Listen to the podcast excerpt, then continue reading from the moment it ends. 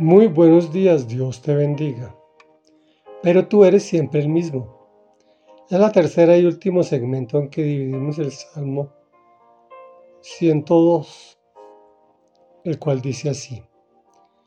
Cuéntenles que el Señor miró hacia abajo, desde su santuario celestial, desde los cielos miró la tierra, para oír los lamentos de los cautivos y liberar a los condenados a muerte, para proclamar en Sión el nombre del Señor y anunciar en Jerusalén su alabanza.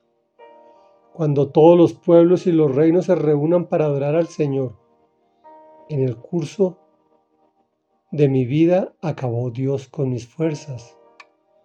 Me redujo los días, por eso dije, no me lleves, Dios mío, a la mitad de mi vida Tú permaneces por todas las generaciones. En el principio, tú afirmaste la tierra y los cielos son obras de tus manos. Ellos perecerán, pero tú permaneces. Todos ellos se desgastarán como un vestido, como ropa los cambiarás y los dejarás de lado. Pero tú eres siempre el mismo, y tus años no tienen fin. Los hijos de tus siervos se establecerán y sus descendientes habitarán en tu presencia. Comentario. Dejemos una cosa bien en claro. Desafortunadamente tu necesidad no mueve la mano del Señor, pero afortunadamente tu fe sí. Si el Señor miró hacia abajo desde su santuario, no fue por los lamentos de los cautivos, fue por la fe y la oración de la población creyente, la cual subió al cielo como aroma grato al Señor. Eso hizo que Dios tuviera misericordia y compasión, porque se proclamó en Sión el nombre del Señor con alabanza y adoración, reconociendo que Dios en el principio afirmó, fue quien creó la tierra y los cielos, los cuales tuvieron principio y tendrán fin. Pero Dios es siempre el mismo ayer, hoy y siempre, y no tiene fin. En ese momento, cuando ya lo reconoces, cuando reconoces y alabas su grandeza y su poder, ya puedes clamar por cualquier cosa. Entre más complicada, mejor.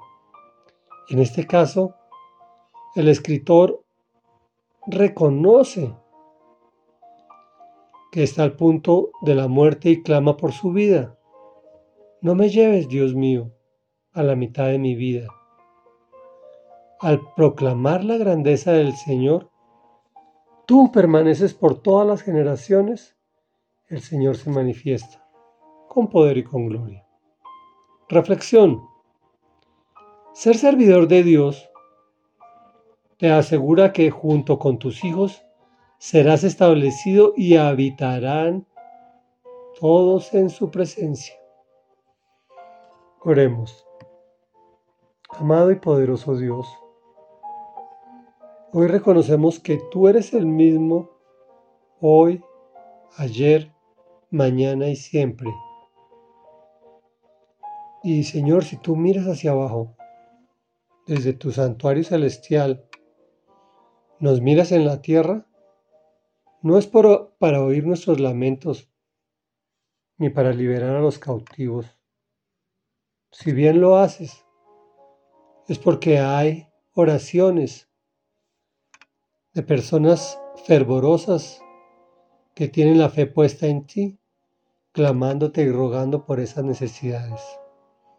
Permítenos hacer a nosotros esos intercesores que clamamos día y noche ante ti por nuestras necesidades y por las necesidades de nuestros seres queridos y de algunas personas que ni siquiera conocemos.